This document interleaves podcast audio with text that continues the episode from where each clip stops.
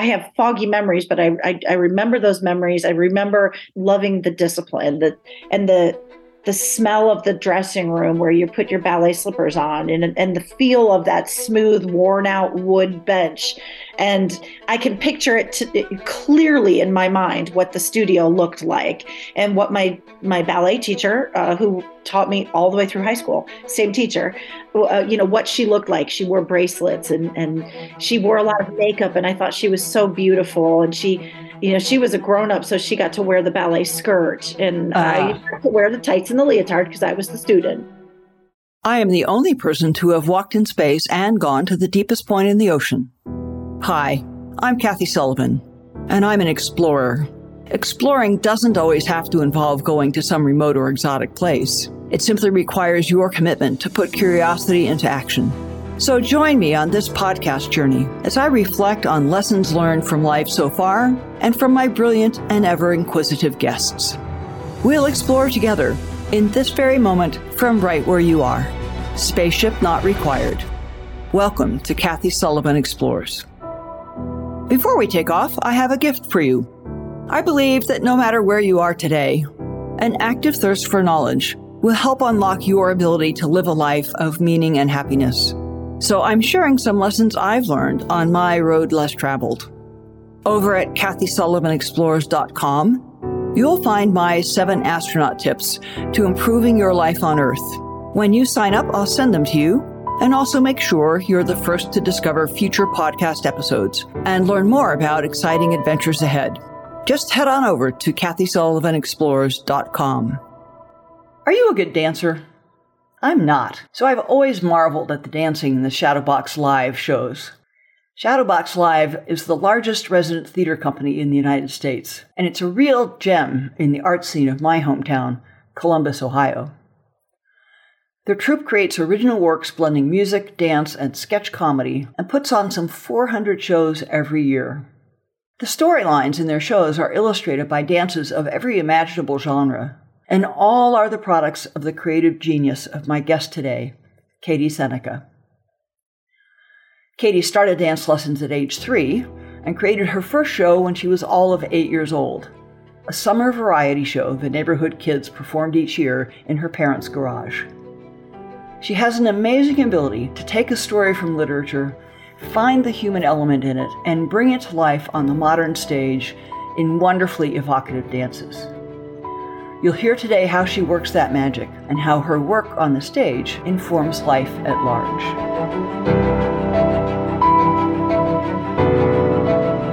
Well, I'm joined today by an absolutely delightful woman I've had the pleasure of watching perform on a number of occasions with the Shadowbox Live Company here in Columbus. Katy Psenicka is a master of all things as far as this geologist can tell choreographs, dances, sings, does sketch comedy, so, welcome, Katy.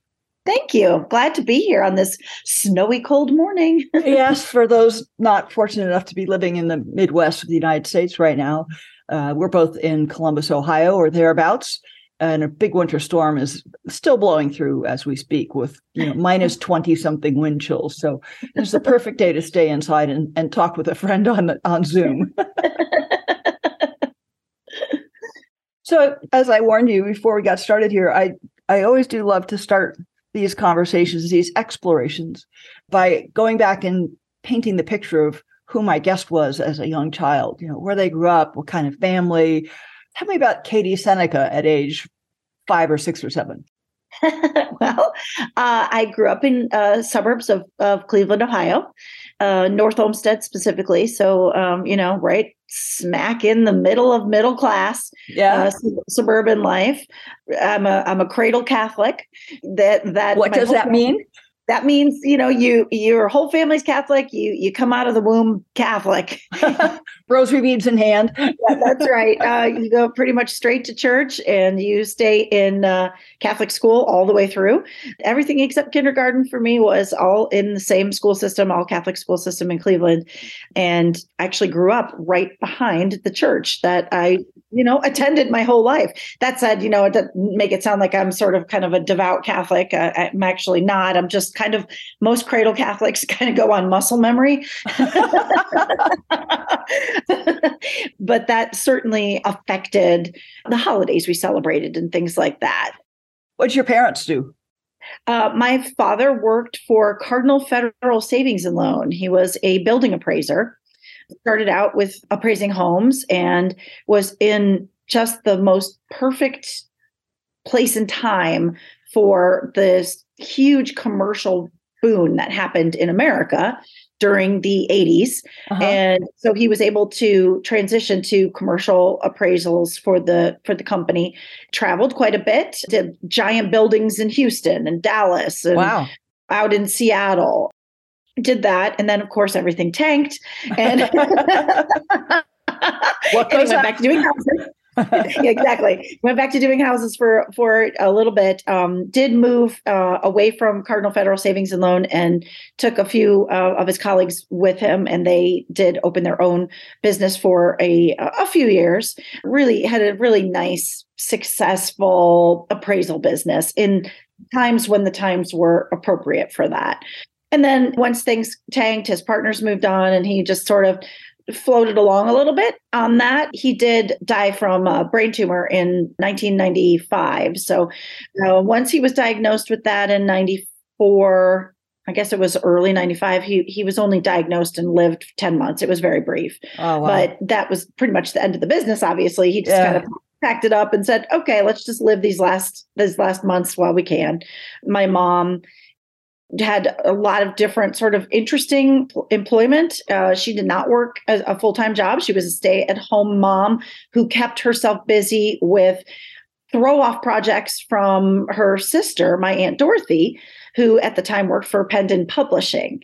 So there was a lot of things like mailings and envelope stuffing. And so, you know, while us kids were around and she was busy making breakfast, lunches, and dinners for everybody, and in the open time, she would do that. She also assisted my my dad and, and his colleagues typing up appraisals you know things she just she really always was looking for ways to increase the income and keep herself busy and i think further herself you know she hoped to go to go to college when she was growing up. And of course she went i went to the same high school that she went to. All my aunts all went there. My grandmother her mother went there. You know it's like a, a legacy that went to magnificat high school. And um and that is a college preparatory high school. So she had hopes and, and plans of being the first in her family to get a, a, college degree. And even all the way up through high school graduation and into that summer had planned to go to college. And unfortunately, her parents sat her down in that summer and said, We're sorry. The family needs the money. There's nothing we can do about it in, in that moment, you know, and classic that generation, you know, there were no tears. There was nothing that was just okay. Okay. My life is not going where I thought it was going. She then got a job at US Steel and she was uh, an executive secretary there. So she's very fast typist, very good with dictation, uh, very bright, wow. just a naturally bright yeah. Person. Yeah many women of her generation that had that left turn thrust upon them. You know, my mom, same kind of thing. Yeah. Could have been the executive, could have been the State Department diplomat, could have been, but fate and life put them in the back seat, not the front seat. That's right. You know, years later, uh, as an adult, and I said, "Oh, mom, you've got to watch this terrific TV show. It's called Mad Men." And she said, "I've already watched it." And she said, "You know, Katy, that is how it was."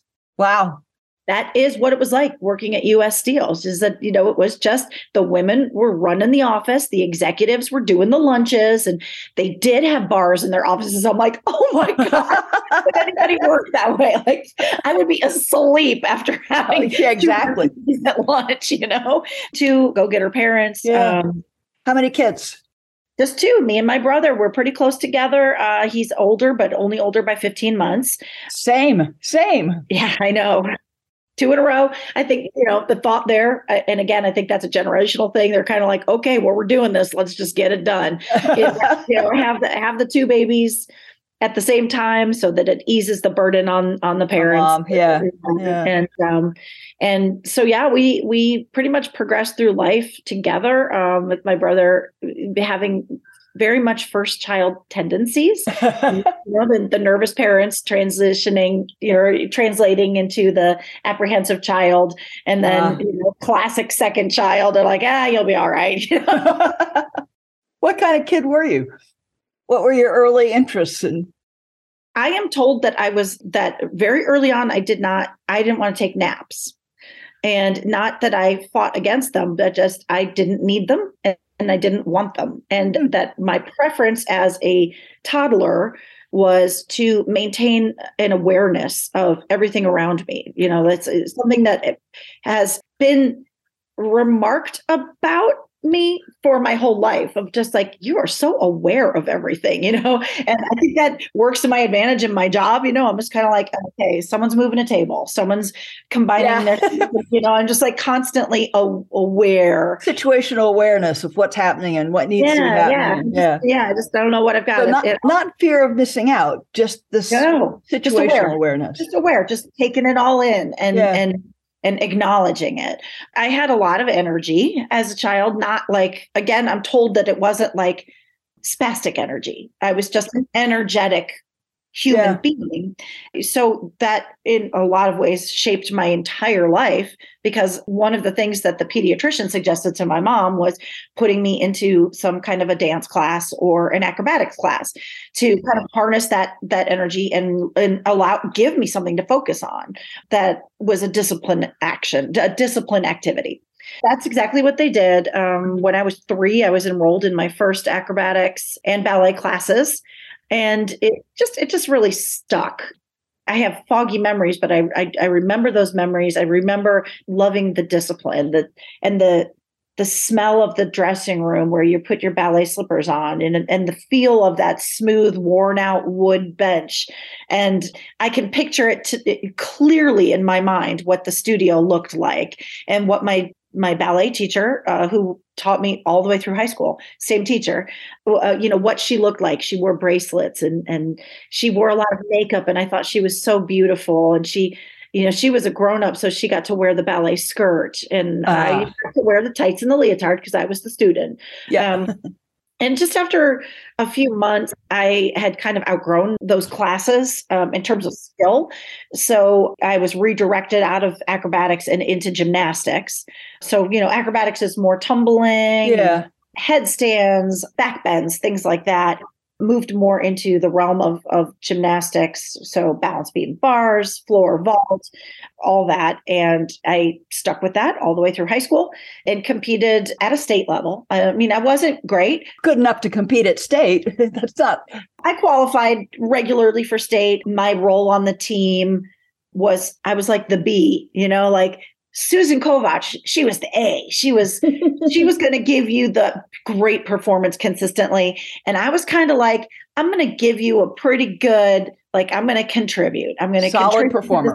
I'm going to give you a solid. It's not going to be earth shattering. You're not going to remember it. I'm going to contribute at a high level to the success of this team. Yeah. And I really liked being in that position too. It was a good place for me to be. It didn't have a lot of pressure, but I was able to just like kind of, here's my skill, take it, use it. Yeah. And that turned out to be, a, I don't know, it was like 12, 15 hours a week in the gym, two hours a week in the studio with ballet, which was just it was just heaven to me. You know, those activities were just heaven, heaven to me. I loved doing them to this day. I love doing them. I say phrases that those coaches and teachers said to me to my own students to this oh, wow. day. That was your main sports and active focus. Were you bookish kid? I mean, you're no. spending a lot of time in the gym, so that was kind of your yeah, it was your pastime. So school, that's a really interesting question. I am a contact lens and glasses wearer, as you can yeah. see. And I'm also a slow reader. My eyes move slowly across the page. And in school, when I was asked to read out loud, or when they would say, okay, everybody read this next page and then we're going to discuss it. Or with my last name being a P, I was often in one of the back seats of the classroom. And it was difficult for me to see the chalkboard. And I didn't know that these things were contributing to this feeling that I just hated school. Yeah. And I didn't want to to have the learning because I felt so insecure about it. You know, if I had to read read something, I was not the person I am today where I said, hold on, hold on, I'm not done yet. I'm a slow reader. You know, they were kind of like moving on. And I'm like, oh, I haven't even had a chance. And it led to this, you know, to sort of an anxiety about learning and what learning is. And I got, when I got into high school, um, I did not, and I, I was, I told you this college prep school, a lot of the, the girls in the school were in Chem 2 and Bio 2 and calculus and pre-calculus and i was like in math. I mean i was you know I, I was in earth science you know like, um, not that there's anything wrong with no. those and, now, and, and i loved them and i loved it i loved it because it was a pace and, and i could i could follow yeah. and it was an understanding and then i i had this sort of watershed moment where i had two teachers that were really formative in in my high school career mrs bloom and mrs mcmahon and Mrs. McMahon was a history teacher and she painted history in a way that I had never had it. I, I never thought of these as stories. And and I'm telling you, it changed my life. Like that is what I do to this day. That's my job. My You're job a storyteller. For sure. Is to tell stories. And she gave that to me, you know, she, and she did not, it wasn't about like, we're going to grade you on these tests. It, she was, it was more kind of a, a blue book approach to learning. And that was really an amazing for me to go, oh, wait a minute. It doesn't have to be multiple choice. Yeah. I can just write this out for you to show you that I do know what I'm talking about. Yeah. I did learn your lesson. I do understand how this ripple effect happened and and so forth and so on. Um, and I really was the worst at multiple choice. Like I'm I can tell you I'm like well, what are the circumstances? I mean, yeah, you're overthinking the question. Yeah. I need context here, guys. This is not a black and white thing. Like, what if that person's really sad that day? Then they might choose this. You know, like I, you're, you're not terrible at multiple choice. You're too smart for multiple choice. I, I, it made me nuts. It made me nuts. So she she really changed that in a way that I didn't realize I was being uh, shaped. And then this this other teacher, Mrs. Bloom, just on a I was just in the library not studying. I was in the library in the music library right. listening and it was after school and no one was there. And i was coming out um, from this music cube and, and, ran across her. And she was a, a, a lit teacher that i, I had. And um, which I, I did really well in lit too. I uh, just I'm like, oh, these stories are awesome.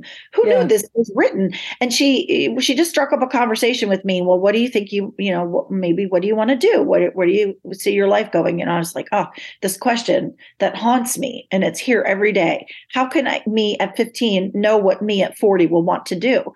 I, I, I can't even begin to guess what yeah. I want to do. And in this mindset of you're in college preparatory, you're going to be going to college, you need to choose a major, you need to, yeah.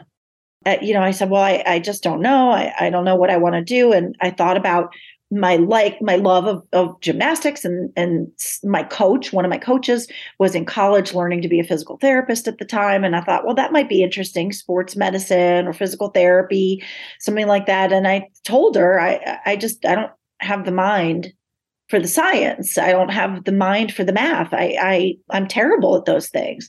And she said you can do whatever you want to do. And i was like boom. Nobody ever said that you know? And wow. I was like, wow, I could do whatever I want to do. Did you feel like the pressure of that question going away or totally going away? Yeah. Totally going away. And then, you know, she went on, she said, You don't you don't even need to choose a major. You don't have to do that.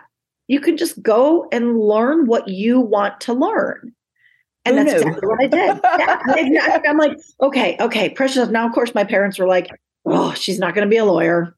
She's not going to be a doctor. you know, this the, all the kids in the neighborhood are going to pre pre med or pre law, and you're going into liberal arts. You know. so where did you go to college? I went to the University of Dayton, Catholic school. Yeah, there you go. all the way through. Tell me a bit about that journey. I mean, you knew you, you knew you liked gymnastics, uh, you knew you liked music you loved writing stories, telling stories. So how, those are sort of compass needles starting to guide you. How did that pan out? Definitely. I ultimately selected communication with a focus in management. So you get a communications degree, you get public relations, management, marketing, you know, it's all kind of under the umbrella of communications. And I chose management, specifically small group management, which now I look back and I'm like, wow, that was like serendipitous. yeah, exactly. And I chose that because I had to choose something. Ultimately, push came to shove and you have to pick. So I I selected that. And I really loved my sociology classes and I loved my psychology classes. So I minored in both of those just because I loved the teachers and their approach. And I loved, like, I would go into one class and I'd go, oh, yeah, I totally agree with that. And I'd go into another and I go, oh, well, I totally agree with that. you know, it, it, and it was really a pleasure for me to go on that journey of this non-pressured learning and i was the only student that I'm aware of in any of my classes to opt for the blue book exams. People are like, oh, why would you want to write that as essay? And I'm like, why wouldn't you want to write an yeah. essay?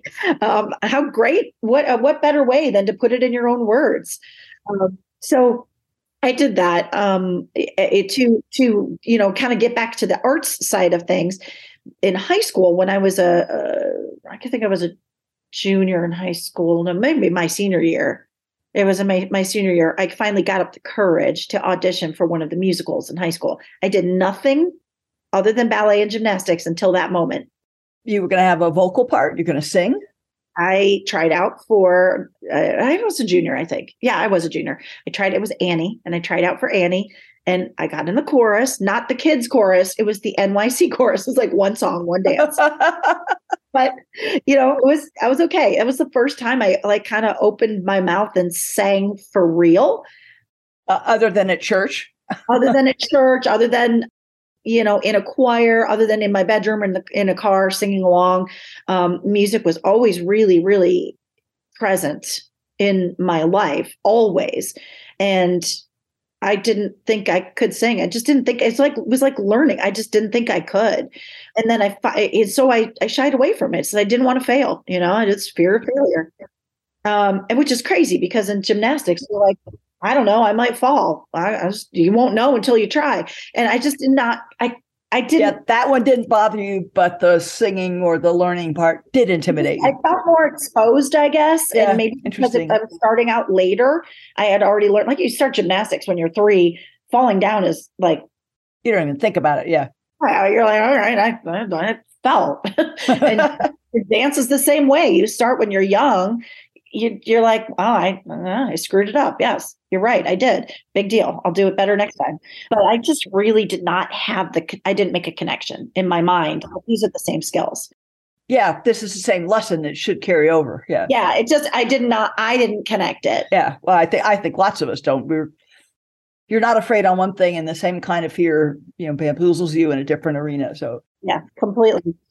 Yeah. And I got into college. I, I didn't want to make that same mistake you know I, I, I enjoyed those activities so much in high school in those last two years and i just didn't want to make that mistake in college. Like avoid it and not get the benefit out of it yeah so I, I just made a mindset change and i said i'm gonna i'm just gonna go out for the things i want to go out for and I'm not gonna be afraid of it. And if i get things great. And if i don't that's fine.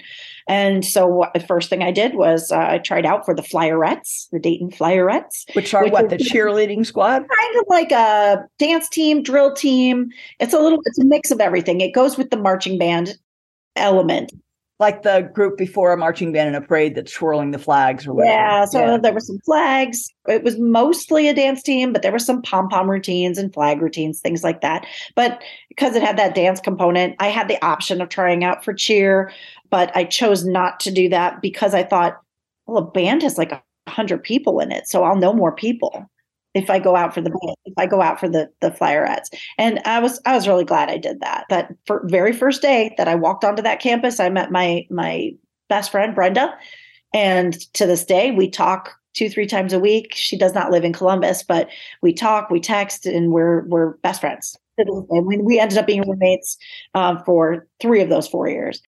College is often, I think, where we start to get a glimpse of what you know what avenues of earning a living or you know and what mix of maybe family and work and so forth we want or we think we're going to need it, is that where your sense of what do i do with all this started to emerge Definitely. I um I went out uh, right after I went out the for the flyerettes. I auditioned for the musical, and and I got you know chorus part. And I was like, yeah, awesome.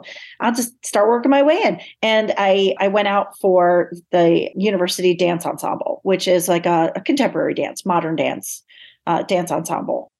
And I got like two tiny, tiny, tiny, tiny little parts, but I worked really hard and it's a small department. I got to know the the um, instructor, not just a student instructor, but personal as a personal friend. Um, you know, and just kind of like, hey, I'm an adult now. I could be friends with other adults. You know, that's kind of cool. um, after that first year, um, she reached out to me actually over the summer, and she said, I would really like you to be next year's student choreographer for the ensemble. Had you done any choreography up to that point? I had not done so yes and no. I choreographed my first my first dance in 3rd grade and it was performed for my classmates and it was the to the album of the littlest angel and I had several friends that I choreographed these pieces for um, to tell the story along with the record. And then every summer from my fourth grade, probably up through ninth grade, maybe just eighth grade, every summer I would put on a show in my garage. And this was a show. I had a backstage, I had dressing rooms that were set up under ladders. I used my recital costumes and repurposed them for costumes for the other kids in the neighborhood. And I produced and directed the show from top to bottom. My brother wow my brother played his guitar while um, our my cousin sang along with him and did a song. I choreographed, uh, you know, dances for my next door neighbors, Kelly and Lynn, um, sisters, and the kind of big sister, little sister thing. I had the, uh, my brother's friend friends, Mike and Rob Boom, they were twins, and I, I had them do a stand up routine. And so when I look back at that and I go, oh my God. You were doing this from the get go. But so I'm fascinated by I choreographed is, you know, a two word sentence. I I can't even begin to understand. yeah. How does that happen? Yeah, yeah. I mean, and uh, the whole process of what imagining. Do you hear a piece of music and motions occur to you, or do you? Uh, yeah, what's that interplay of the music or the story and the movement, and how does that percolate and evolve in in your head.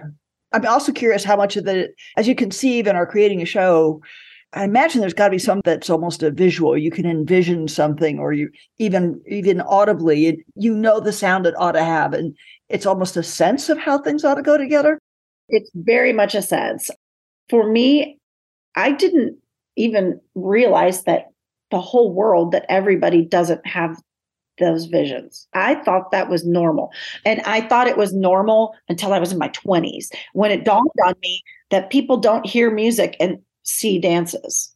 Like, no, I'm like, really? You well, don't? I do when I do when I'm watching your show, but to, just play the music and it does not happen in my little brain.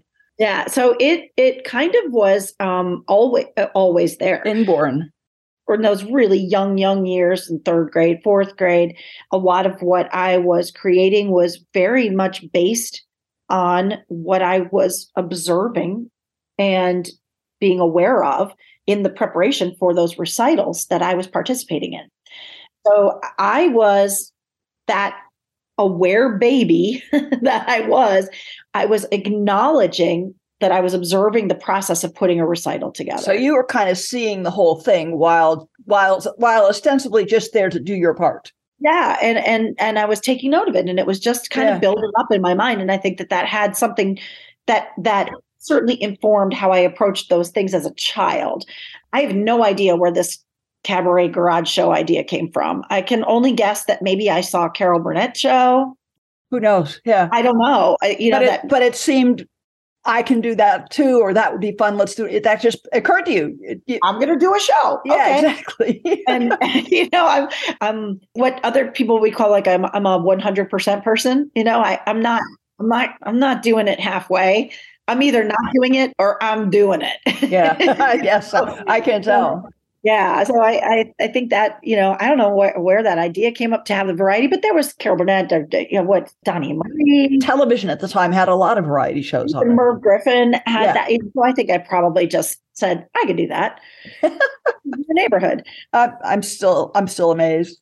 Yeah, but when you're starting to you know kind of look at putting a full show together on a professional scale or even as a student choreographer back in in those days typically I start with what is the story I want to tell.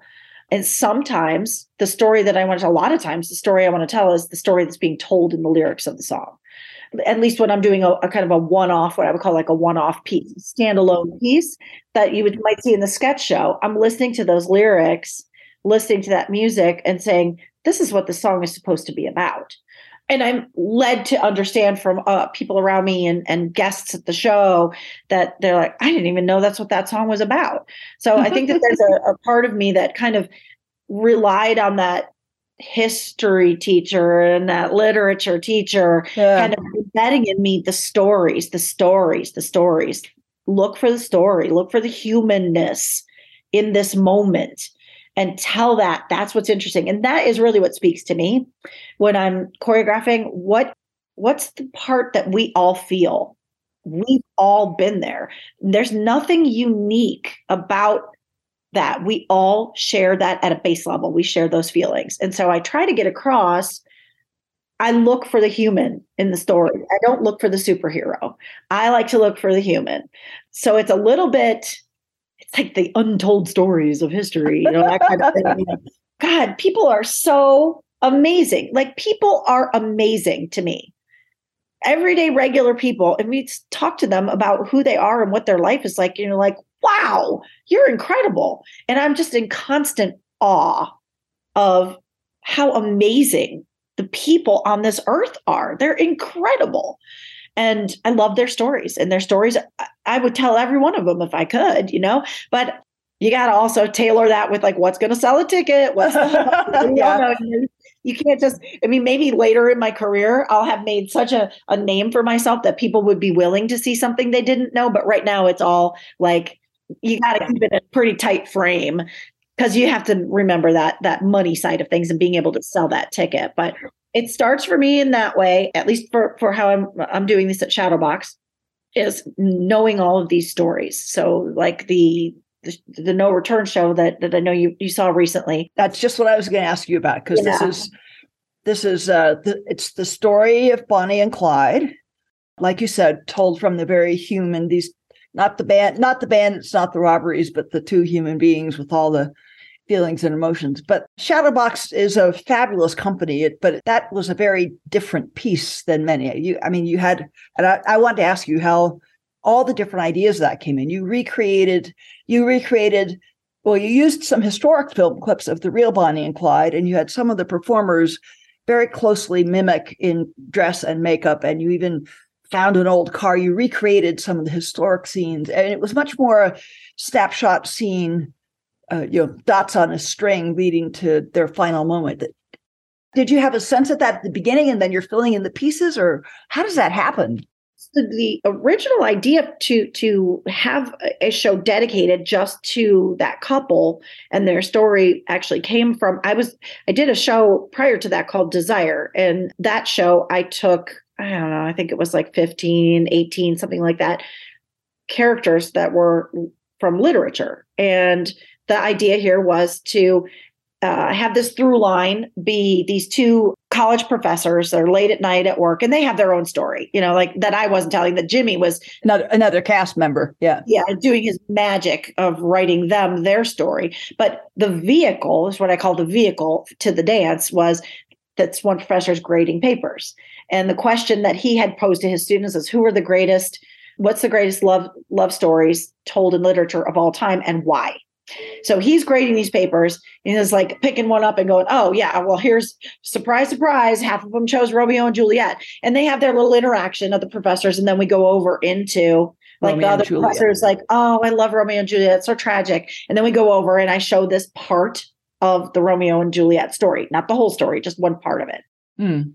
When I was doing the research for that show, so before that show ever came to fruition, I had a very long list of my favorites, what is considered the most famous, blah, blah, blah. And it ranged. It was famous, the most famous couples in history. A lot of them came from literature, but not all. And Bonnie and Clyde was on that list. And so then I go in and I do my research and I I just go in and read the stories and I read blogs and what people say and I read essays that students have written that are online that I'm able to dig up and find out, you know, what angle they are they tell the story from and and what their perception is of the story or how it applies to today or, you know, whatever lessons have been learned from it. So tons and tons and tons of research. In that research, I picked out all the real people because I, I, had enough literature and I needed to make it about literature to get this vehicle to work properly. To get the grading papers device. Yeah, exactly. So I had to kind of eliminate eliminate that aspect of it. But at the same time, when I was reading their story, I I even said to my colleagues, I said to Jimmy, this story needs to be told. It's it's an unbelievable. Well, what sources were you able to find on Bonnie and Clyde that got deeper than the you know, the bandit, vicious bandit story? First of all, I read their diaries. There's wow. a, a wealth of information out there from people in that family, not specifically, you know, Clyde didn't keep a diary that that we know of. Um, Bonnie did keep a diary and she did write a, a lot of poetry.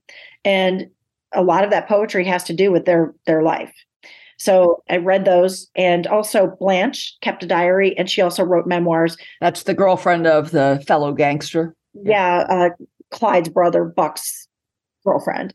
And then Clyde's mother also uh, wrote sort of half half stories. Like she started writing and then decided not to. And she wasn't educated. You know, I don't think she felt she could or or didn't have time or whatever. But there were definitely pieces there that helped me kind of frame the reality. And when I'm doing my research, I'm also looking at well, what what era are we talking about here? Okay, like 1933. Okay, and where were they? Texas. Okay, well, let me look at what was happening in Texas in 1933. And so that led me down this path of like these people, and I had no idea. Like, and I got a, a, a PBS biography on the Dust Bowl, and I watched that because it was the same time in the same place, and I was like, oh my god I can't even imagine those people living that way. And these kids were born in it and yeah. lived through it. Like it was decades long. It wasn't like this little winter storm, you know, it was like a for real thing. You know, and then I pulled pictures off the internet of like this Dust Bowl thing and real faces of real people and families standing in front of their real houses in these cars that were all parked on the roads and things. And it started forming in my mind of like, okay, I'm, I think I, I need the story to be dusty. It needs to be dusty. It needs to be gritty because that changes you. That's the era they were in, and that's the personalities they. Yes, it, it, it, hardens you yeah. in so many ways to have a, a, such a harsh environment and be brought up in that harsh mm-hmm. environment, and that really spoke to me. I'm like, oh God, that's so apropos. I mean, just the the situations that we have in in in our current society and you you know you're kind of like oh my god this how are they how are they getting by? How yeah. are they doing it? Well and that's god. just a few years after the depression on top of everything else. Yeah it's just the weight of it. Yeah. It really was speaking to me. And so I, I did all that kind of bit of research and david whitehouse is our, our designer of video um, along with uh, his colleague zach tarantelli and they're super super creative. And we you know, I kind of use video to, to to get costumes changed. I mean, honestly, that's kind of the point ah. It's super entertaining, but it allows us to get the costumes changed backstage for the next thing in our quick fire shows. And I really wanted to try to incorporate the video into the show almost as a as a character itself. You know, I, I really wanted it to to be ever present in the show, to transport the audience into that into that location into that space and time. Yeah it worked. So that that was kind of another aspect of it and collaborating with with david and zach on you know how how we could bring my my sort of my storyboards for video which are i don't know i say can this even be done? You know i, I don't know. I'm I, I don't have that skill um, but being able to to storyboard and say this is what i think would be really cool if we could do it.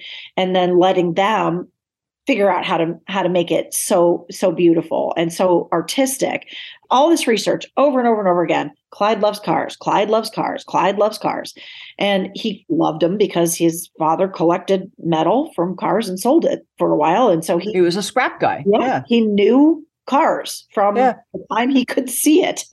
So of course he loved it. And and i think he loved that fast car because i think he felt he could get away and you can't escape yourself. And that is and that's the other part of the story. Yeah. that's part of the story that i wanted to tell. Him like no matter where you go in that fast car man you're not getting out. You can't get away from this. Yeah.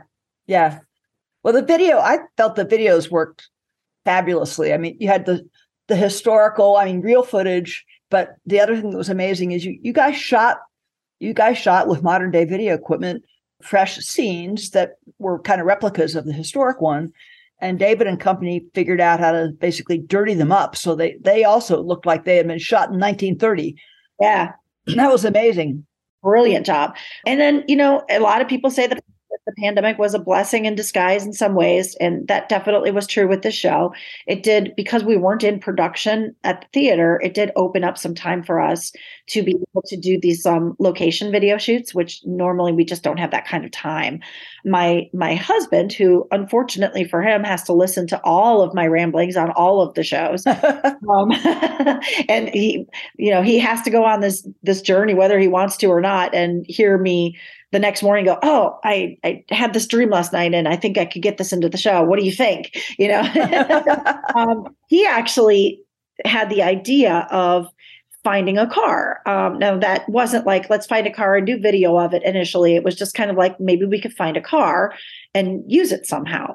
And he's a car guy and a, a motorsports guy. So he reached out to a couple of people who have these antique car clubs and made a connection with this this individual who had this car which is not exactly the car but is really close. It was close. And this gentleman small world such a small world. His son has been doing our security monitoring for 20 years. Wow and we didn't even know it, you know. But he had this car, and Steve and I, my husband Steve and I, uh, drove out to Delaware, where he keeps it in a in a storage area, and we saw the car, and of course the two guys were cars, cars, cars, and I'm just looking at that car, and and I'm just like, ah, this would be so great if I could choreograph a dance about the car with them in the car and choreograph it so that they could come here and dance around the car and yeah. then I'll have them dance that same dance live with a box. And I'm like, that's kind of where the whole car thing kind of. And then, then I thought, okay, the car has to be a character in the show. It's important. So that was sort of where that that started. And then I, I knew that I wanted to do that. And then I was like, okay, well, we looked around, scouted around spaces. Where can we do this shoot?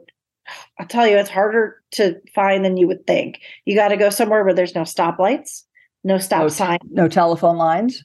Yeah, no no um, wires. Yeah, and kind of uh, not not Midwest. We're talking about Texas, so I'm looking yeah. for farmland, flatland, and that was really hard to find. But we lucked out that this this man who who had the car had a, a friend who has this open space in this nice big house. The other element that I was looking for is if I could combine these two shoots for this car. The other thing I really wanted to do was have the actors, the dancers, get away through the through the creek. Yeah, that that, that really happened. They really were shot at. They really did escape through a creek. They really yeah. were shot at while they were escaping through the creek. like, I did not make that up. That's real. and I wanted to have them escape through this creek. Cool. Uh, so I was looking and I'm like, oh, these creeks are muddy and they're slimy and they're gross. And I don't want to put the dancers down in this muck. And this man with the car said, Well, I've, I've got this this friend. He has this property. He's got a long, narrow pond in the front. You might be able to use that for your creek, maybe, or your water scenes if you want to do that. Um, and so we went out and we toured this property. And this, you know, so generous man is a beautiful property. This pond that we used is like a basically it's a swimming pond it's even treated with chlorine it's, it's, beautiful and they had a whole pool house that was like kind of across from that uh, and this property that he had had cornfields on either side um, that were farmed and then this really big back area that had trees and stuff and so we were able to i was able to storyboard all the outdoor shots that I wanted to get just on that one property. And he was so gracious, like, oh yeah, we'll use this. You can use that pool house. You can have you, you know, use my golf cart to to transport your your stuff around. And so we spent two days, um, you know, basically dawn to dusk out there on location, you know, get with costumes and all that. But we had this beautiful pool house to use as our as our staging space. And um we shot all that footage out there and then they were able to, to then take that and and dirty it up and yeah. make it um, make it look like we were back in 1930. So let's let's shift gears a little bit because you you know Shadowbox, the company that you choreograph, et cetera, et cetera, for, and many other things for. You guys always have multiple multiple shows per week and multiple shows in production. So as we sit here today talking, how many shows are on stage? How many different shows are currently on stage in production? How many are in in your head? and in what stage, you know, phase one, phase two? Yeah, where are they? How many of these can you juggle in your mind at the same time? Yeah, quite quite a few. Uh, we have two shows that are up and running right now. One is our Christmas sketch comedy show, which is called Holiday Hoopla. And the other one is our Christmas musical, Not So Silent Night, so those two are up and, and running. I'm performing in one of them. I choreographed both of them. I do the staging as well. So there's a little, bit of a, a differentiator differentiator there. Um, typically, your your director is going to do the blocking and, and the staging and stuff. This is here and that prop is there, and yeah, yeah I actually do that part of the job because it's so part and parcel to choreography. It just it, it you know it just and then you know julie does does the producing she's the producing director so she's able to kind of see a package that i'm putting together at a much more complete package she can then do her magic and really breathe life in into those into those tell me a little more what the producer does. Is it? She edits the sketches you know she's yep. she's great she's hilarious. And she's a, a, wonderful writer herself. So when we're we're doing brand new material and sketches we're obviously giving her the best that we can give and jimmy as well with the scripts. And she can just she kind of looks at it and says i think the end needs to be this we need to add this this section just feels like it's dragging on too long so that's a big part of what she does yeah. in the sketch so sort of the fine honing and shaping. Yeah, yeah. She's kind of, she's sculpting that. Yeah. That polishing it for the sketches. She also has a great ear for music. She um, she guides the band. They learn the music. They learn it according to the recording. They make whatever modifications they need to make for their instruments because you know now only you're a different ensemble. Yeah, yeah. So they make those changes to the best of their ability, and then she can kind of come in and go, you know, we really need the keyboards to be more present here or that that patch isn't exactly right can you give me something that's got a little bit more dirt to it it's a little more grungy or whatever so she's kind of hearing the music the way she wants to hear mm-hmm. it yeah. in her mind and she's bringing that up in so she's working with the musicians and the audio guy the audio designer to do that she also is looking at the lights overall and helping um, the lighting designer is amazingly talented. Alana Easley is her name, and she's incredibly creative and just has a beautiful eye. And generally, Julie says a lot of the lights look great. Every once in a while, she's like, "Yeah, I, that percussion player is really given a great performance. I want to get more light on that person." Yeah. Or you know, I feel like this the the lights are just too bright. I'm not capturing the feeling I want to I want I want to get here. So she collaborates with all those people. She does the same thing with costumes. So she really is ties all the ribbons together. Yeah, yeah, yeah, and she's she's really truly brilliant at that, and she has a wonderful trust of us, and she lets us lobby for our departments and our pieces and fight for them if we feel we really want to. You know, no, don't cut this. I can make it better. Give me, you know, she's like, all right, you have till tomorrow. You know, it's it's very it's very really great collaborative experience. Yeah. How long have you been with the company? 28 years. they're going to take you out with your boots on? I don't know. We'll see. Right now, we're we're holding steady and and being real creative and, and loving it. I, I don't know that I'll I'll be there when I'm 70. You know, we'll, I don't know. We'll we'll see where life takes us, and yeah, you know where where what the future holds. I don't know. I try not to outguess it. You know, I'm just kind of like pretty happy. We're pretty yeah. happy. So we're we stay the course for for now. But yeah, back to the the shows. We have the the two Christmas shows. We're in final dress for Climax, which is our next sketch show opening in January. So we've already done two of the four dress rehearsals that we're we're doing for that. We do have a little bit of a very limited run bring back of no return. So I have been doing what I call memory runs of that show since you just kind of keep it fresh. You know, every every three weeks we run that show. We're going to attempt to do it today. We'll see if the roads will let us. Full up dress run no costumes because the okay. costumes require a lot of specialty cleaning because they're all made to yeah. But the the dancers will go through everything today and tech so they don't lose their timing. Lights, timing the band will be there. All of that. No hair, no makeup, no costumes. Assuming, assuming everybody can get through their snowy streets we have around. Exactly. Assuming we can get there, right? Yeah. So we're going to bring that back in January or just for 10 shows. It's very limited.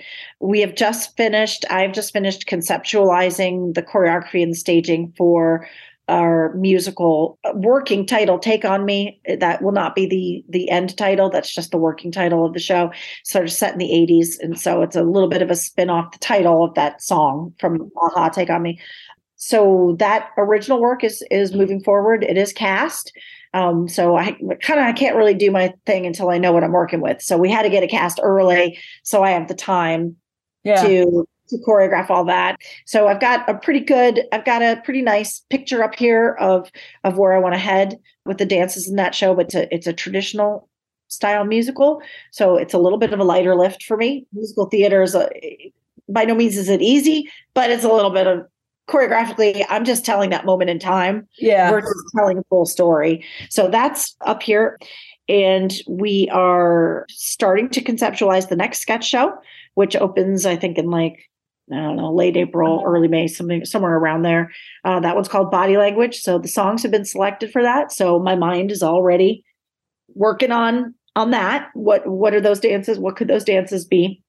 And the rest of our season, uh, I'm not looking at the the fall show at all yet. We don't have materials finalized for that, so that's uh, that'll just come on online when it does, according to the timeline. And then we do have um, a, another limited run of our Flower Power show, and then we're going to be doing the Led Zeppelin Queen tribute show in the fall with our collaboration with ProMusica, and those are those are already choreographed.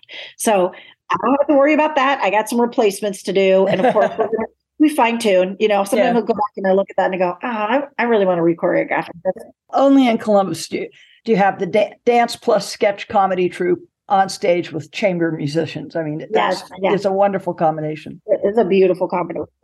Long term, I have been for a couple of years. I've been working on a retelling of Sleepy Hollow, ah. oh. Washington Irving's short story.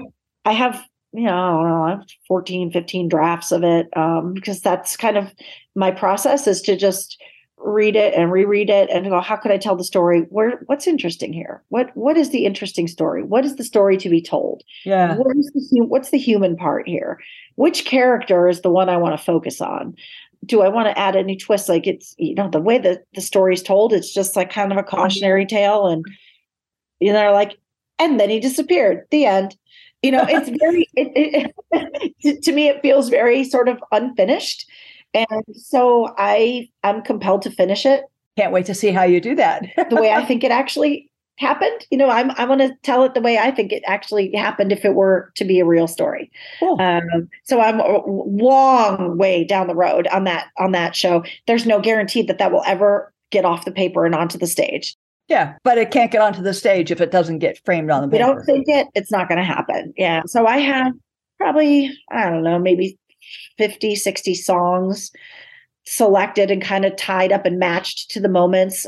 Part of my process is uh, it's what I call my my moments worksheet, and I sort of lay out these are the these are the bullet points. This is what's important to me, like the dots in your outline. Yeah, and this is what I think I can tell through dance.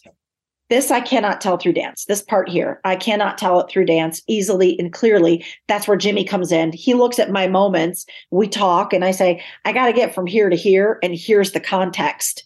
Uh, yeah. And then he will get those scenes in there and then go, Did we get there? Are we there? Or he'll go, Well, I was looking at this and it got me to thinking, What do you think about this? And then that can utterly change. Change, yeah where I where I head, but I give him something that he can kind of hang his hat on. Yeah. And then we go back and forth and, and and then later in in the process, when we're a little bit further down the line, we bring the rest of the the artistic development team in and, and then I say, all right, here's here's what I think it could be. Here's the outline. Here's the sound here's just samples of the music I'm I'm going towards because you know I do try to keep the sound co- somewhat consistent yep. in the shows. Um, and not that the music's all the same era or the same type, but it really isn't jarring. And that's my goal is to not be like all of a sudden there's an AC/DC song in here when you're, you know you're floating along a lazy river and AC/DC pops in. Yeah. Yeah, exactly. Or so we're I, doing all AC/DC and suddenly it's classical strings. It's, exactly. So I, I try to kind of get it all in the same realm, so to speak. So they're the the artistic development team's fully aware that I'm I'm pushing ahead on this. My assistant choreographer, um, Nicholas Wilson, who is a superstar on our stage. Yeah, um, he is. Uh, he is he has laid eyes on it, and I've asked him, you know, give me give me your thoughts at this point. Where do you think it could go? Um, so that I can get some feedback from him as well as bring him along in his journey. Uh, and so you know, next generation of of show creators and Shadowbox can live on. So that's kind of where that is for me. I have a whole folder here on my desktop that's titled Show Ideas. And it's just a running list of this is an, a story that touches me, that I think is interesting, that I feel I can tell. Whether or not an audience would like it, could it sell a ticket? All that, I don't know. It doesn't matter what matters now is is it inspiring? Do i love it? You know again again years years and years ago i was like oh, i could totally tell the story of the Thorn Birds. Totally. I love it. But is this really the era we want to be telling that story? You know like maybe not yeah. Yeah so you know it's it's things like that where i just to kind of keep this running idea. So i've got you know i'd say one two three four five, six, seven, eight, nine, ten, about 10 shows in my head right now. Wow. So I've kept you a good long time in this conversation, and I've, I've at least been fascinated to get a clearer sense of how a mind like yours works to make this magic happen that I see on stage.